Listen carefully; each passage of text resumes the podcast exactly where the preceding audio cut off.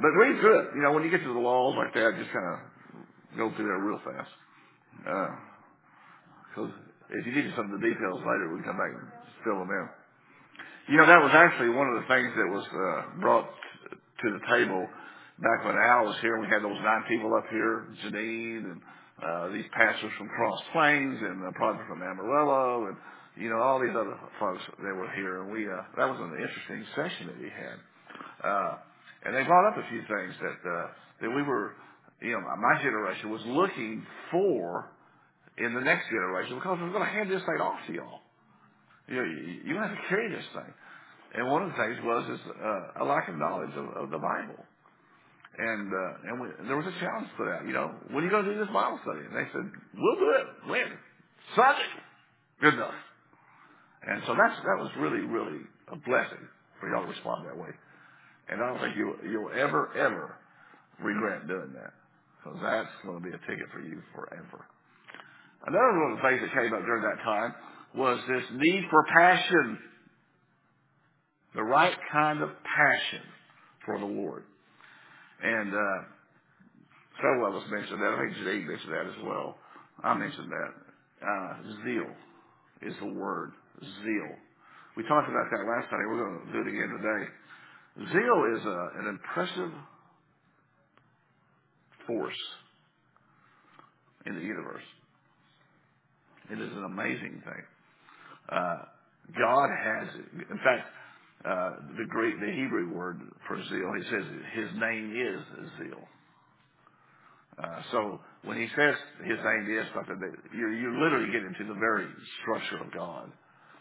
Uh, this not, it doesn't just describe what he does; it describes him, his personality, his heart, the way he thinks. Him. God is zeal. He's jealous. That's one of the words. In fact, let's just use a couple of those words. Zeal is the word, and it's sometimes uh, interpreted in the, in the English Bible as zeal. Uh, it's always the same Greek word or Hebrew word, but it's you know different English variations of it to describe the meaning of it, the context that it's used in. So there's a couple of words that's also used alongside it: jealousy or jealous, and envy. They're all the same word. And, and sort of the the formula is is that you are jealous for the things that belong to you, but you're envious when you're trying to obtain things that don't belong to you. But it's the same feeling. You want something bad. Now, zeal is not just a mood. You know, I'm not just in the mood for something, therefore I really want it. Like, uh, my wife really wanted orange juice this morning, and she had to have it. That's not, uh, that's a mood. Sometimes you're in the mood for all kinds of stuff. Sometimes it's good.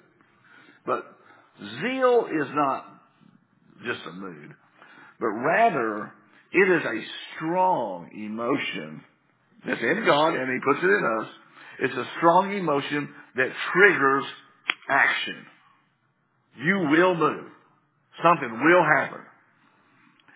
Now, with God, when His zeal is in, in, incited, if it's for something wrong, it will result in destruction of something or someone.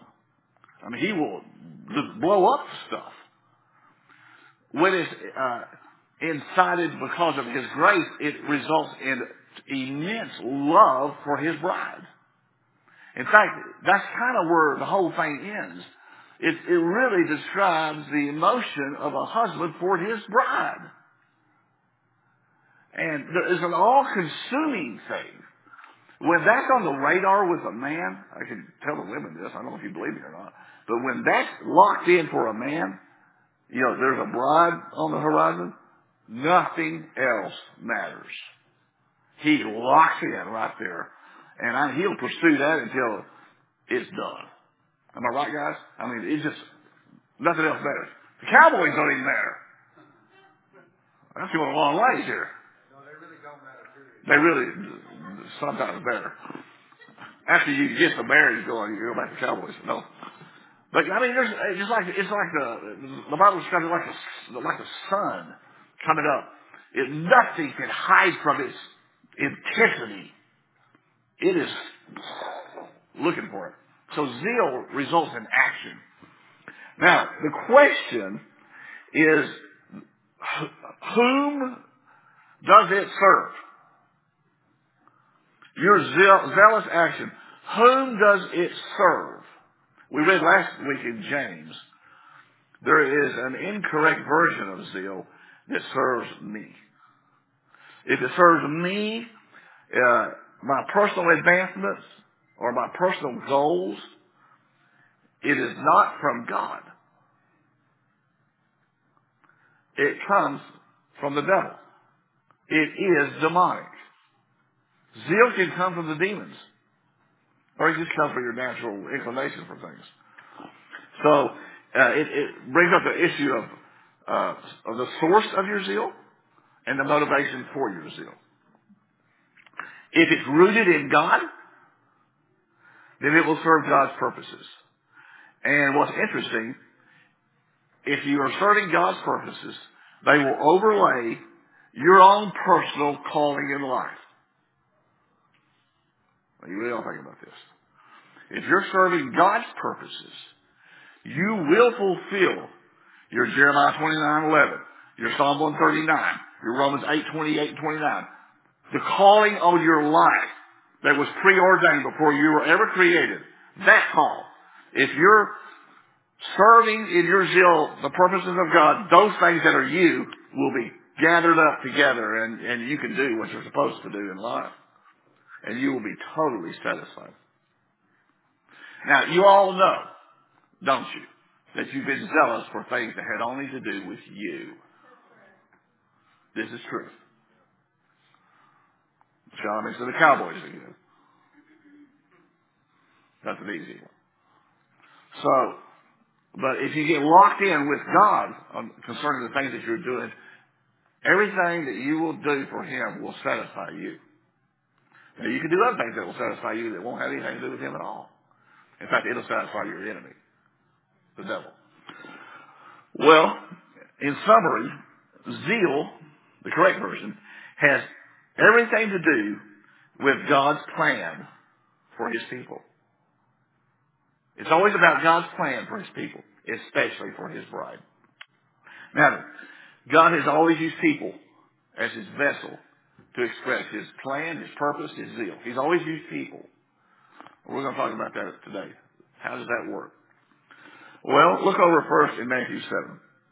The question is, is are you the vessel that he is using for his purposes? Right now, are you being used for the purposes of God? Or is there other things going on? Matthew 7. Now, we're not talking the word, the word zeal does not come up in this, in this passage, but it really does fit the point of zeal. Jesus is talking here, and he says in verse 15, he says, beware of false prophets. So, so I can rephrase this, beware of anything false. Beware what is false. Okay? And a prophet or anything. Beware what is false. Who come to you in sheep's clothing, but inwardly they are ravenous wolves. And here's, here's the, the absolute acid test. You will know them by their fruits. That's the acid test. Sometimes it takes a while to see the fruit, folks. And as a matter of fact, sometimes it takes a long while. You know some of the parables that play here, like the parable of the wheat and the tares. They both grow together. They look like each other until the time for fruit. And then you can tell the difference. But even then, it's hard to get it out of there, get the tares out of there without messing up the, the, the good stuff. So in all of us, there's this sowing going on from the kingdom of God and also from the enemy. And oftentimes, most times, the things that Satan puts in us look a whole lot like the things that God has called you to do. A whole lot like it. It's a tare. So, when he says you will know them by their fruits, you also have to throw this in there. And that sometimes takes time. for you to really see what it is. I remember when I was, I've had the most fun, I guess, of anybody in Andrews trying to put a, uh, uh, a yard in. I'm facing this open field over there where all the southwesterly wind just blows over. Every freaking weed that lives in West Texas ends up in my yard. I don't care what I plant. For a longest time there, I was kind of young, dumb, and and you know not learned yet. I would have the the, the first green yard in the neighborhood. Is that good news? Not if you don't, not if you know real yards of like Bermuda grass or other grasses. No, if my grass was greener before the other guys, it's because the weeds were there. I thought, oh, look, beautiful grass. It wasn't grass. It was weeds. It was tares, things that looked like grass. Give it a little time, three or four weeks. When the real grass was supposed to come up, my grass was burning and turning brown. And I was left with no yard at all. So you gotta wait, and you gotta be discerning. Let's keep reading here. Verse 16. You'll know them by the fruits. Do men gather grapes from thorn bushes or figs from thistles? Even so, every good tree bears good fruit, but a bad tree bears bad fruit. A good tree cannot bear bad fruit, and nor can a bad tree bear good fruit. Every tree that does not bear good fruit is cut down and thrown into the fire. That's good news, by the way. Therefore, by their fruits you will know them. Keep reading though. Not everyone who says to me, Lord, Lord, shall enter the kingdom of heaven, but he who does the will of my Father in heaven. And then he will say to me in that day, Lord, Lord, have we not prophesied in your name, cast out demons in your name, and done many wonders in your name? And then I will declare to them, I never knew you. Depart from me, you who practice lawlessness. Isn't that crazy? So what's the difference between casting out demons, doing wonders, and prophesying from fruit? There's no difference. Yeah, these are gifts. These are gifts. These are signs that follow someone. You don't even look at it. You don't even know it's there sometimes. I had a sermon here, this way back 35 years ago. Got a lot of responses because I was in the, in the height of the charismatic movement, which was gifts all over the place. And now this is the sermon. We're coming to a day where the fruit of the Spirit will judge those gifts of the Spirit. What matters most is not gifts, it's fruit. Alright? And when, at the end of time, when Jesus starts to come back, that will be the issue for this generation. Because everybody will be doing the wonders. The devil himself will do, be doing signs and lying wonders. People will be calling fire down from heaven. The Antichrist will. So there will be many, many displays of power. That's not what he's talking about when he says you'll know them by their fruits. Folks, you really ought to listen to me now. What draws you? What pulls you in? Is it big displays or is it depth of character? See, depth of character is where fruit lives. Displays, even the devils can do that. Amen? So, we're going to show some of this here in just a little bit. But by their fruits you will know them. Now, I said that Jesus always uses, God always uses vessels to display His zeal. Look over in John chapter 2. Let's look at Jesus Himself as our primary example of that. Jesus Himself. John 2, verse 13. Now what's interesting here is the setting of what's about to take place. Jesus has just left a wedding in which he did his first miracle. He turned water into wine for a wedding. And in doing that, it was literally like he was bracketing his entire ministry on earth. The way he started with a wedding, and the way he will end it all with another wedding that's still before us, turning water into wine. Right after he starts the process of showing I want to show you the whole thing is about a wedding.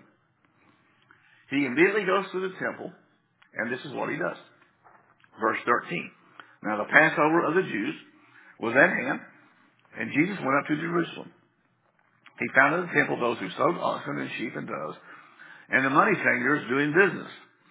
When he had made a whip of cords, he drove them all out of the temple with the sheep and the oxen and poured out the changers' money and overturned their tables.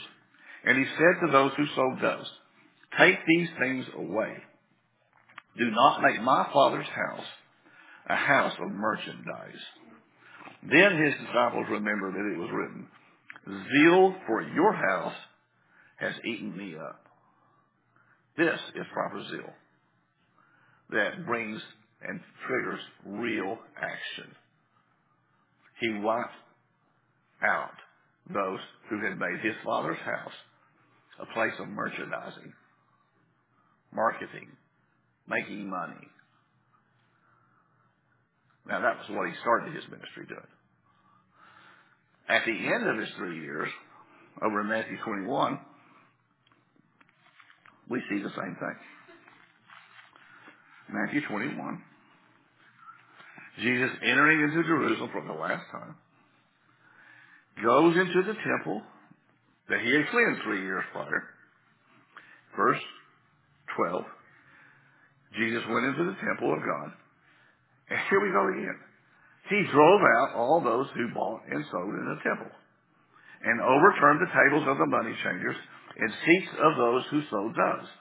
And he said to them, It is written, My house shall be called a house of prayer, but you have made it a den of thieves. So, he started his ministry doing it. He ended his ministry doing it. What drove it? Zeal for God's house. See, it was zeal for something other than me. It was God's house that drove him to do these things. And the thing that really got him was that it was all about money when it got into God's house. And that was never God's intent. Don't you remember what Jesus himself said about money? You cannot serve God and mammon or money. You can't. It's impossible.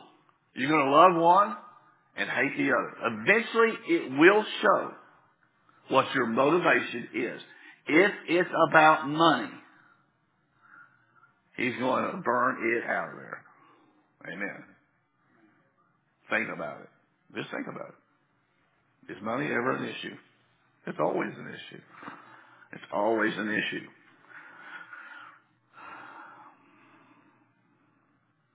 If you can't serve two masters, God and mammon, my next question would be this.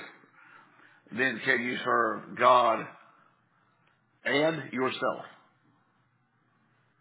Is that not two masters? Yourself being one of those two masters. If you can't serve two masters, you got to take it all the way through. I mean, it's not just money; it's any other master other than just God. And so this is where we really start testing the fruit.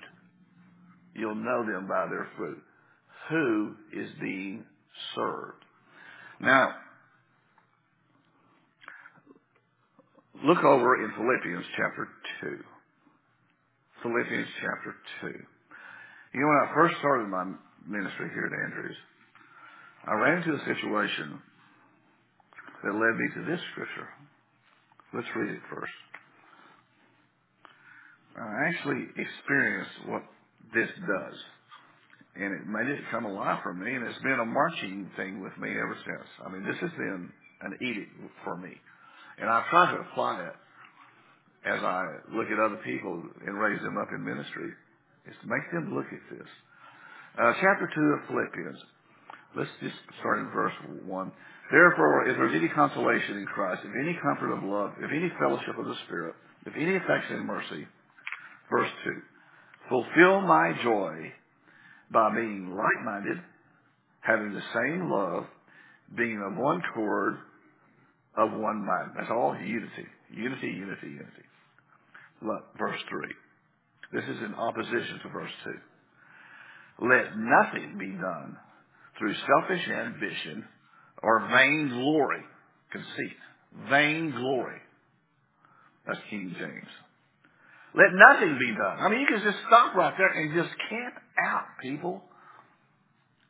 He's not talking about most things. He's talking about everything has to be tested by that motivation. Let nothing be done with that being the motivator.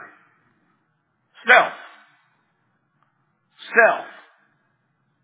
It's my ambition to be or to get or to do and my glory when something happens. You know, when these guys were casting out demons in his name, do you think they might have taken a little glory unto themselves? Because they did bring it up, didn't they? Here's my resume. I did these things. Well, I wonder if they got glory for that. I know if they put it, you know, as part of their card that they pass out. But he says don't do anything for that purpose. Keep reading. But in lowliness of mind, let each esteem others better than himself. Let each of you look out not only for his own interest, but also for the interests of, of others. And let this mind be in you, which was also in Christ Jesus. What mind? Well, he goes on and talks about the mind of Christ, how Christ humbled himself, even to the point of dying on a cross for you. So, this is an acid test of what is being done. The motivation for what is being done is right there. I said earlier that something happened when I first started the ministry that made me go there. So somebody did something, and it was all about selfish ambition in their life. And I mean, they were like locked in on this thing they needed to do in the church. The reason it came to my attention was because because of their selfish ambition, it really hurt and damaged me and my family. And my takeaway from that was this. Whenever there is selfish ambition, there is always a victim. Always. If you just think about it, there's always a loser. When selfish ambition driving the case, you're going to win. You do it to win. That means someone is going to lose. There's always a victim. Always. Just watch. When you see somebody doing something that's all about them, look around and just and you wonder, is that really God? Look around, see if that affects anybody in a victim way. It's amazing how that just that works. It's crazy how good it works. So there is a victim here uh, with selfish ambition in this scripture, and that victim is the unity of the body of Christ. When you have that driving your ministry, the one thing that will take a hit is the what Jesus prayed for in John 17, that we would all be one, in one accord.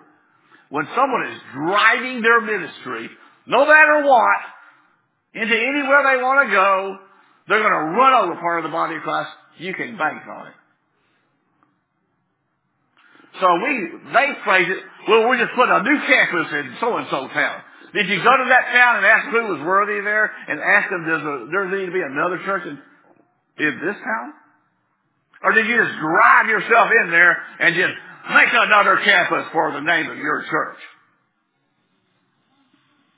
Because that's what goes on. All in the name of what? Susan and I, a year ago, went to a church in, in the Metroplex, really wanting to worship and be blessed and, you know, just receive good word. Found the most growing church around. Five or six or seven campuses. Each one with know, a couple thousand people in them. Packed every Sunday. Well, I was waiting. Man, the music's gonna be great. Worship, be good word. I walked out there so depressed and underwhelmed because it was it was all prepackaged in plastic. That was the best that we got. I thought that's the best that the body of Christ has. Wow, I was so disappointed. It wasn't. It, I, I mean, I can honestly say for the first time, maybe that wasn't about me. My attitude was good. I wanted to. I wanted it was a good attitude. I came out there and just going, golly, that's ridiculous. So something is not right. And if people flock to that kind of stuff, and that's good enough, you wait till the Antichrist gets here. Woo-hoo. You talk about being deceived. They're going to take it hook, line, and sinker. Because he ain't going to come out there with this old mediocre, uh, half-baked plastic stuff. He's going to come out with some real deal stuff that will blow your mind. Yeah, and you'll go for it. Because you've been down here. So it really matters where this, you know, what you feed yourself and where you, where you get it from. And we're running into it now. When we, I give you an example. You know, a couple of years ago we had the citywide thing here, the worship service, the actual church service for the body of Christ evangelists on a Sunday morning, there was a group that wouldn't come because of the campus thing. Now how can you square that? Honestly, just be honest with yourself. How can you square not joining the body of Christ fulfilling what Jesus prayed for? Is there any excuse? You can make excuses. And also, Michael nailed it. Well, what if someone showed up at church and we weren't here? And Michael said, well, just put a sign on your door. They were all down there. See how shallow it can become? That's your excuse? Or is it your campus and the goals of the mother church? I'm telling you, time for that is over. We're going to call it out. That's money. That's money. Real money. So, not good enough. It's time to quit playing games. That's the deal. It's no more games. That's just a game. Well, look at 1 Corinthians chapter 3. I, I want to encourage everybody with slap you in the side of the head stuff today. 1 Corinthians 3. Would we ever be prey to such movements, to such bad fruit? Would we? And I would say, well, why wouldn't we? We're just people. 1 Corinthians 3. Here's a good one. Verse 1. I, uh, brethren, this is Paul speaking, could not speak to you as to spiritual people, but as to carnal people. As to babes in Christ. You know what carnal people do? Carnal people are those who are driven by human nature and not by the Spirit. Hey, do you know carnal Christians? There are carnal Christians. And so they judge things based upon their human nature. Here's a good one. If a church is big, it must be good. Right? That's human nature. Here's a good one for you, guys. If a woman is beautiful outside, she's beautiful inside. Well, that's a crock. Yeah, a negative ghostwriter. What makes her beautiful inside? The Lord. Virtue from the Spirit. And when she's, here's a good one. Have you noticed how many women that are beautiful inside look good outside too? Because it's a spiritual thing. So, Paul is saying, I'm talking to you Christians. You're being driven by your human nature. You judge things based on what you see and what you hear as a man. Keep reading. Verse 2. I fed you with milk and not with solid food, for until now you are not able to receive it. And even now you are still not able, for you are still carnal. And here's how he proves their carnality. For where there is envy, or there's that word for zeal, applied to the wrong direction. I want something that doesn't really belong to me. Or it's about me. It isn't about God. Whereas that, that and strife, which is selfish ambition, and divisions among you, are you not carnal? And behaving like mere men. And then he takes it to another point. For when one says, I am of Paul, and another says, I am of Apollos, are you not carnal? Y'all think we do that today? Who's the superstars in the body of Christ today? Don't mention them. You want names Uh, I just want you to think about it.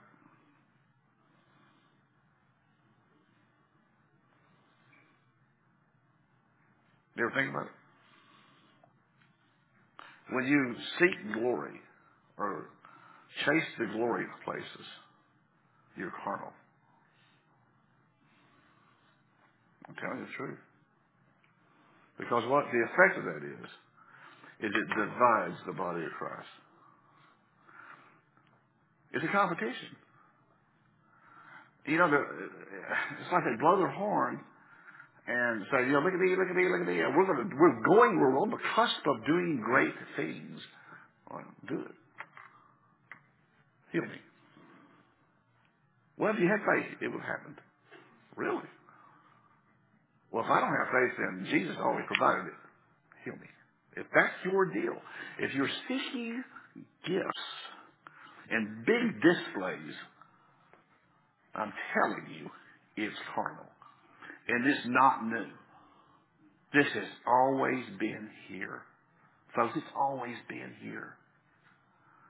When I was young and a knucklehead, my carnal stuff was, shall I mention names?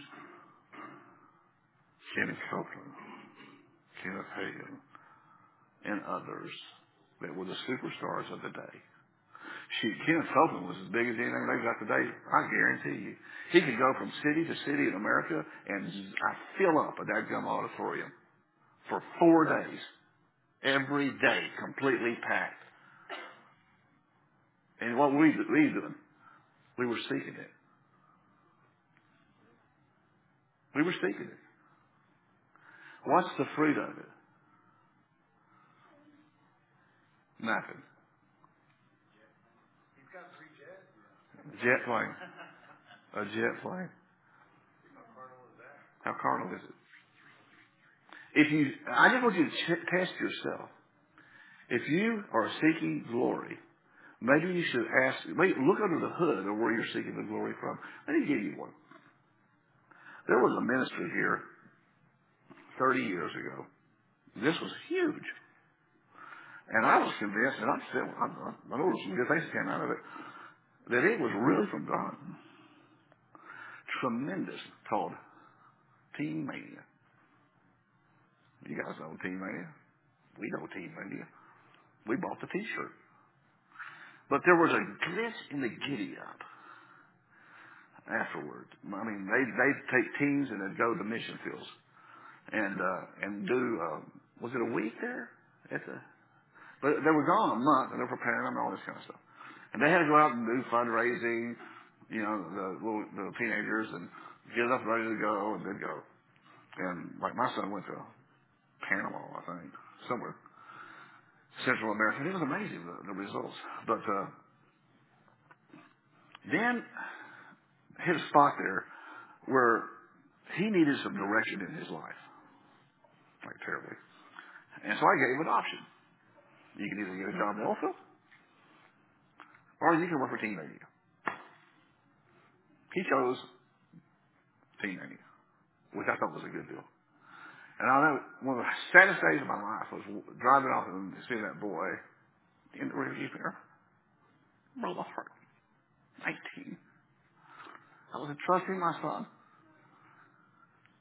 to this place. And I thought, this is good for him. But boy, it wasn't long. I get this call. And my son was typical 19 year old knucklehead. And he was just, he was not happy at all. Just lots of reasons. And I was, I had to listen to it, you know, like, and it didn't hit me like I thought it would. I thought, well, you just need to grow up. You know, that's what I would want to, you know, when you grow up, you'll, you'll get a better attitude. But he kept saying things that, boy, they weren't jiving with the mindset that I had in sending him there. You know what I mean? I thought this will be like the Marines or something. This will teach you stuff. But I was getting another message. There was something driving them that wasn't clicking with me at all. At all. And he said, Dad, it's like that. Y'all remember the movie Antz? Anybody remember that movie? That's an old movie. Well, they were all working, and they had what hornets or something that were uh, dominating them all. And they kept them all in a little dungeon workplace, and they made them think that that was the world. And all you had to do was just work your tail off all the time and give the the reward, the the the fruit of what your work is to these big old hornets, and they took it all. They took it all and left we- you with just enough to live. He said, "This is like ants." I thought, dang. So I really started thinking about all the other things I was hearing, and uh, and then I get a call saying they want me to leave. I said, "Why?" Well, we got caught smoking cigarettes because I got a look over here. We're keeping it clean, Rachel. It was cigarettes. And I thought, oh, cool, this is a good discipling moment. I said, well, let me talk to him. And uh, I thought, perfect. This is how you teach a young boy to not do some things and do others. You, you catch him in the act. And I said, okay, let's let's let's do that. Let's. How can we discipline him and get the spiritual results out of this deal? And uh, I didn't get that at all. I got the law. The law. You can't do that and work here. I get that. So, but aren't you, you your whole stick was you're, you, you're a raiser up of young men and women for the Lord. You're discipling young people. This is a young people issue, right? This is how you disciple. You catch them in the act of something wrong and then you teach them what is right. This is how you do it. Oh, that ain't what I got from them. Oh no. Not straight up law. I said, thank you very much. I'll be there tomorrow to pick my son up. Because I don't want you teaching him anymore. Well, I looked this up this morning, and uh, I looked up Teen Mania. Its primary pro- program included a quality of fire events described by one writer as a mix of pep rock, a pep rally, rock concert, and church service. And they had them over 30 cities around the, around the world. This ministry focused much of its energy toward domestic and overseas mission trips. Da, da, da. And then they had a one-year-long residential leadership training program on its campus titled the Honor Academy, and that's where my son was. The ministry faced criticism for its use of overtly militaristic symbolism, as well as techniques that have been compared as similar to military training. This aggressive element is reflected in the vision statement to build an engaged ensemble of young people that are radical, passionate, resilient, informed revolutionaries that will take the gospel to the nations and multiply by teaching others to do the same. You know those words being used today? Radical, passionate. I wonder about whom. Team Data has also been criticized by some former interns and employees for what they characterize as spiritual abuse and financial mismanagement. In its final years, it faced significant financial difficulties, including a foreclosure on their campus, a lawsuit for breach of contract, and over $5 million in negative assets, and then they went out of business. You will know them by their fruits. What was the issue? Money. So when you have a model, I mean, I'm, I'm going to tick you off, I know I will. When you have a model that is designed for you to be the ants and go get the money and come pay for your work, and they're not paying anything for your work in the ministry, they're violating the very core of the ministry. A workman is worthy of his hire. But when you go make the money and give it to them, and then you get nothing except what you can get from the body of Christ, you rob the body of Christ, and you put it over here where all the money goes. Them. For another airplane. Now, what would you say, folks? I'm, I'm, I'm throwing this out for an obvious reason. If you had a ministry that had a billion dollars stashed in overseas accounts, what would you think about that? What would you think? I would think a lot, wouldn't you? Like, how did it get there? Why is it still there? How is it being used? Is it robbing the body of Christ? Or is it filling up for the kingdom of God? Do you realize how much money you can make just in interest off of another billion dollars? If you just did 5%, which is a conservative number, you have $50 million a year that you could use and never touch the billion. Could you do ministry with $50 million? And you got ants out there building your kingdom. And you are going around fundraising. Is there something wrong with the picture? Or is it just me? That's what's going on. And it's always gone on. I mean, I'm throwing things out there like this uh, just now happening. Oh, no, no, no, no. This has been going on for a long time. I get a real sense that we are living in a time much like the late 80s when God moved and busted some of those that were doing it in my day. Jimmy Swaggart, Jim Bakker, multiple million dollar deals, hundreds of million dollars coming in. And he busted them. And I mean like dominoes falling all over the place. Because it was always about money. And, uh, and before we get all high and mighty, if you were real successful in any uh, endeavor in America, it usually is about money. Don't think you will be any different than they are.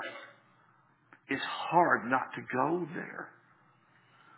So God has to come in, and zeal for His house has eaten him up. And He's going to take it on where they made the house of God about money, merchandisers and thieves, and He's going to pop them.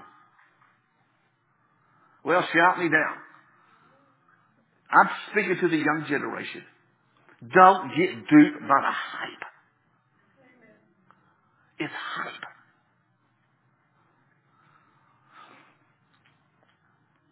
Put it to the test. I'm getting all kinds of looks. Okay. I'm out of here. And the division. You say, well, how is that dividing the body of Christ? Do you realize that for every dollar sold in places like that, it's the same dollar that could have gone in the local church to do the event in the, in the city in which we all live? You're robbing what God could do. Seriously.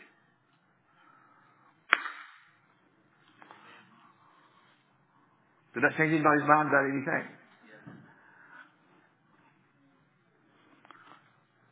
Just proofs in the pudding. I've been around this for long enough to say you'll find out after a while. It took 30 years for these guys to go bankrupt. But they're bankrupt. I'm telling you, if it's of God, it will go from generation to generation to generation. That's God. If it's not God, it just ends up in a pool and they keep it, and then they end up in the book of Ecclesiastes. They die, someone else takes that money. It's a crock. It is a Ponzi scheme. It's Amway in the body of Christ. Very good. Put your money on an altar that's been sanctified by fire. Well, so Paul says, here's how you test. That this mind be in you, which was in Christ. What was in Christ? The cross. The cross. Suffering. That kind of stuff. That's real. but, you know, I don't want I don't want to go overly critical here because it's so easy to do, but some of this stuff it just blows my mind, and we just blow it off because we think, well, you know, no one's perfect, but God Almighty, there's so much of this stuff that goes on. It's just ridiculous. It's ridiculous. We don't want to call it out. I'm too old not to call it out. It doesn't matter to me anymore. I guess I'm calling the fire down from heaven, huh? Maybe I am. Maybe I am. Look at 2 Corinthians. I want to show you some correct zeal.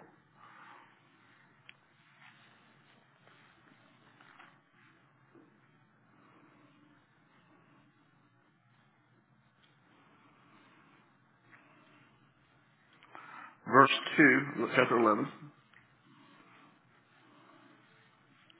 Paul says, I am zealous, jealous, here we are, for you with godly jealousy. I like that. For I have betrothed you to one husband, that I may present you as a chaste virgin to Christ.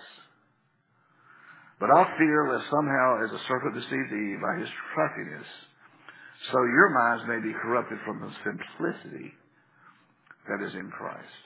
It really is simple.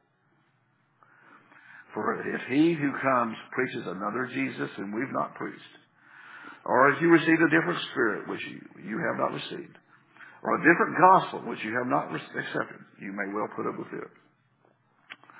Let's go back to verse 2. He said he had a godly jealousy. That's proper. Because it was about the house of the Lord.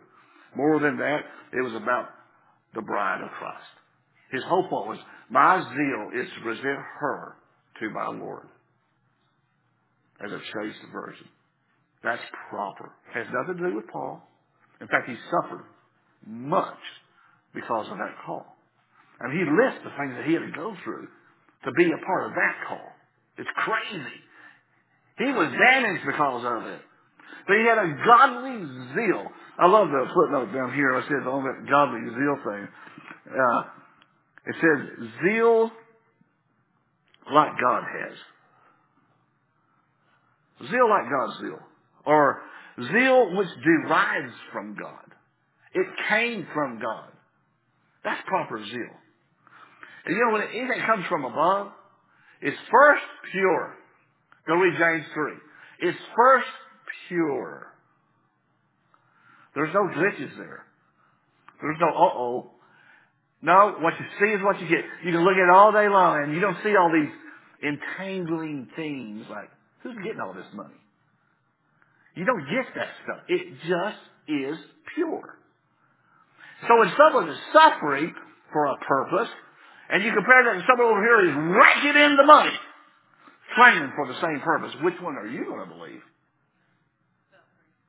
I would. I would. But our human nature says, oh, Jesus, the guy that's making the money, he must be right. Because that's what human nature does.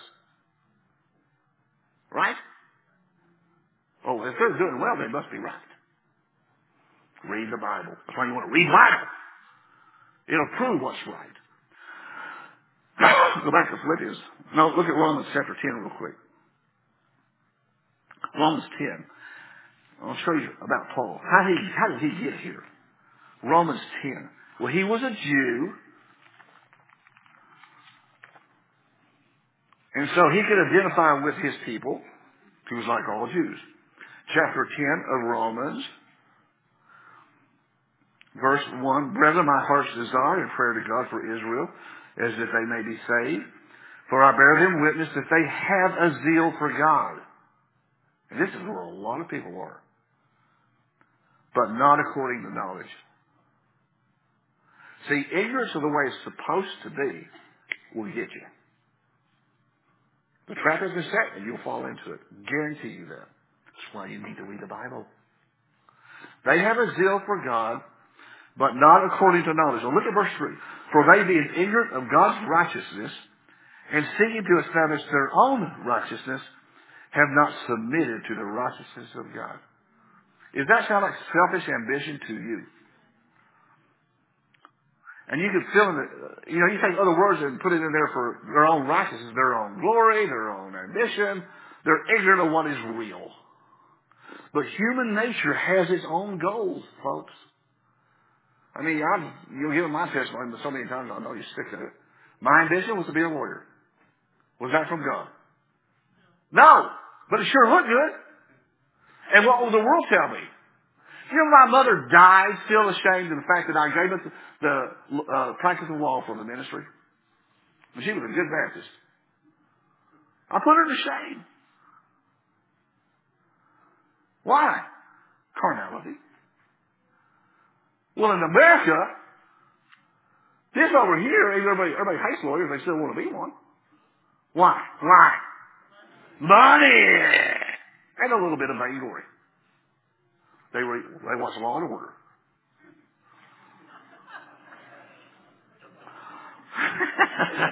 Same story, fifty five. So Paul talks about, about the way Jews are. They have a zeal for God. Interesting, isn't it? It's for God. But not according to knowledge. Where did they miss it? Well, it was all about self. And he talks about himself in the same way. Look over Philippians chapter 3. Philippians 3.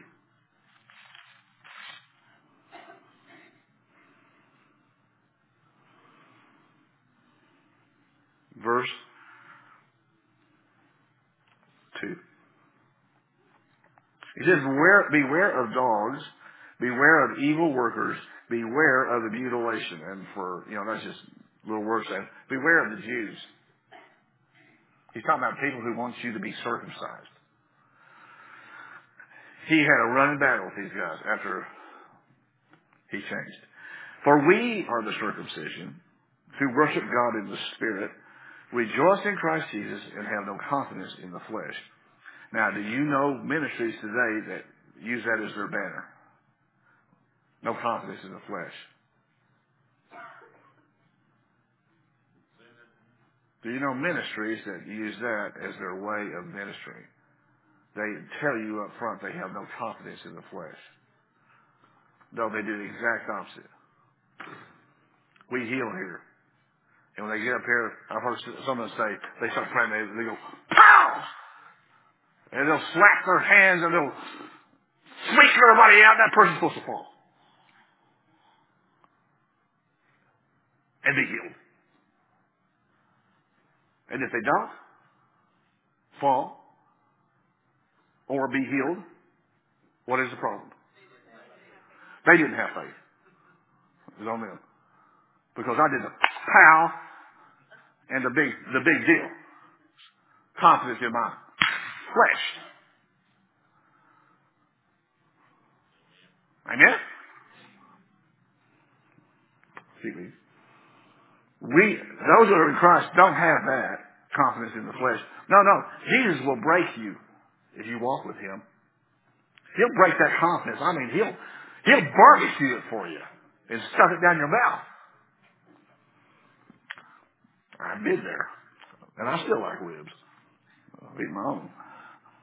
And here's where we go. Verse 4. Though I also might have confidence in the flesh.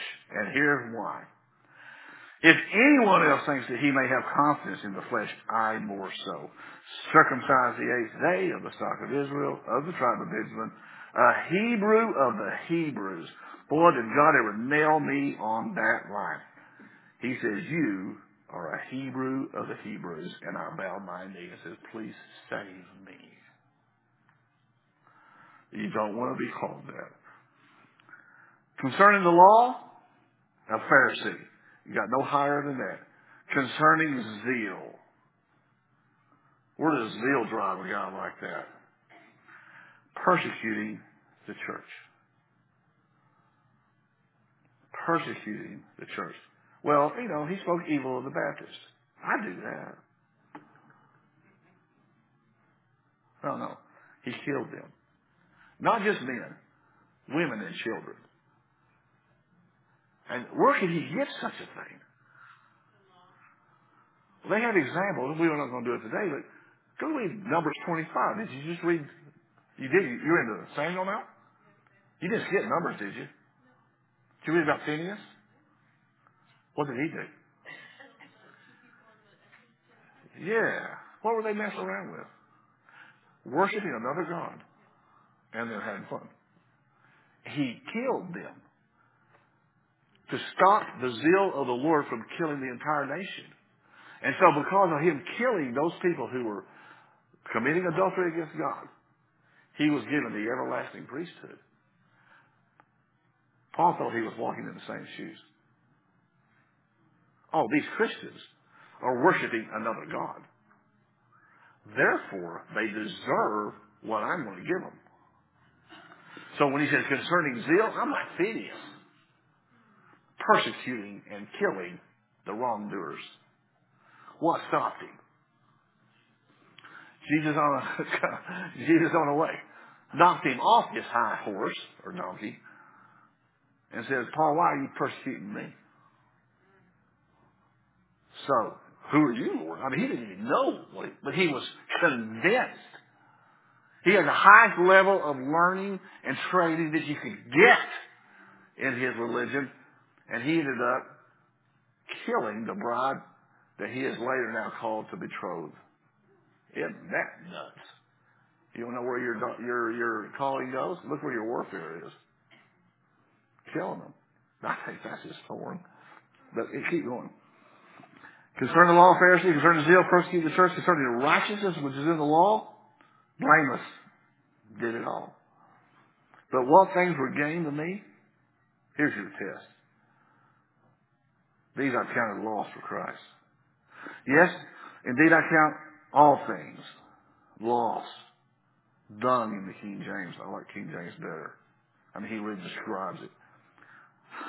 For the excellence of the knowledge of Christ Jesus my Lord, for whom I have suffered the loss of all things, and I count them as dung, rubbish, that I might gain Christ, and be found in him, not having my own righteousness, which is where the Jews were missing which is from the law, but that which is through faith in Christ, the righteousness which God is from God by faith. In verse 10, here's where your zeal needs to take you, that I may know him. Folks, if your zeal is for any other thing, I mean, honestly, this is the simplest test I could give you. Does your zeal want to take you to knowing Him? And not just Him. Because I know vast segments of the body of Christ, which is, they worship the fact that He was present. That's the term, His presence. Well, He's always here. If you don't feel God always, then something wrong. He will never leave you. But we have elevated His presence into some sort of magical moment. And I dig it. I love to worship like everybody else. But that's like, okay, well, we got there. Therefore, we're there. But read the rest of the verse. If that's it, what about the rest of this verse? Read the rest of it. I may know Him and the power of His resurrection. What do I need to know that for? Because Paul says, I die daily. What are you dying to? My selfish ambition, my vainglory, my desire for me. You gotta Put an arrow in it. Throw a javelin through it. And then you get to understand what the resurrection really is all about. You're coming up with a different life. The power of his resurrection and the fellowship of his sufferings. Seriously. There's fellowship in suffering. If you don't have that, your zeal is wrong. I'm telling you right now, your zeal is misplaced. If you can't tie it to a suffering thing, where you lost something that mattered to you for Him, and you gain Him, your zeal is off. You're going to live your life for you. And when the Antichrist comes, you're going to hear him because he's speaking your language. Amen. Did y'all learn anything? Uh, God, take you off. I really cleaned that up, by the way. Does anybody disagree? Privately?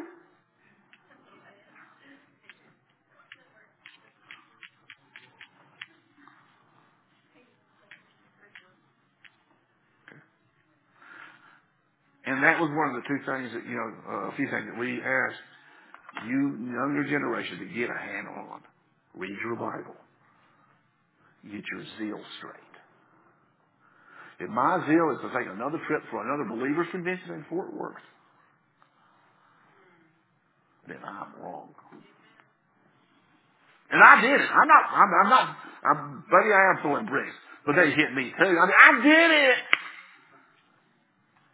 And guess what it did for me? Nothing except took my money. Truth. It's the truth. I don't like that truth. But it is true. Praise the Lord and hallelujah. Shabbat and all that. Airplanes for everybody. Swimming pools. Phew! Witnessing tool. If you're rich, you're, you're godly. If you're not, it's your fault. Walk in faith. Amen. I'm sorry. You know what, folks? I'll, I'll give you the truth. Are you calling me? I'm. Yeah, I really am. Where's the money in this church? Hold up for the next generation. You're not going to see me touch it. I ain't touched it. And there's a lot there. All of a sudden, it just started coming in, you know. When we started really syncing up with God and passed the test of the cross concerning money, which thing there dropped me to my knees, did drop me to my knees. I thought I was a dead man walking. My whole family was on the cross with me. I'm telling you, this cost. But I wouldn't touch it with a 10 foot pole. It's for you. Truth. Don't ask me how much. I'd have to kill you. But it's a good sum for you to do the kingdom business. Don't come to me with your get rich scheme stuff. Not in it. But if you got something for the kingdom of God, and I mean really passes the test, we're for you. It's true. I may have to die for you ever to really understand that I'm telling you the truth now, but I guarantee you, I think it'll be proven. Amen? So I just praise you for all that you do. Who's to take credit for any of this? Nobody. But we can sure praise you. And I do. You know, God, I wouldn't trade a day for what you've taught me. I wouldn't trade the suffering at all. Because what God for me was for you. You're what I wanted all along. And now I have that. I wouldn't go back and do it a different way at all. Thank you. My prayer is that that seed could go to this next group and plant itself there in truth. We don't need to go around being critics and stuff like that. Maybe I got too far. I don't know. But God, I do know this. That it ain't about money. It ain't about glory. It ain't about someone showing off. I see all that. Lord, I know it's not you. And I don't want these people to have to go through 30 years of figuring that out. I just open, ask that you to open their ears and their hearts that they could receive this truth and reset their calibration to what is the zeal for the house of the Lord and let it eat them up too.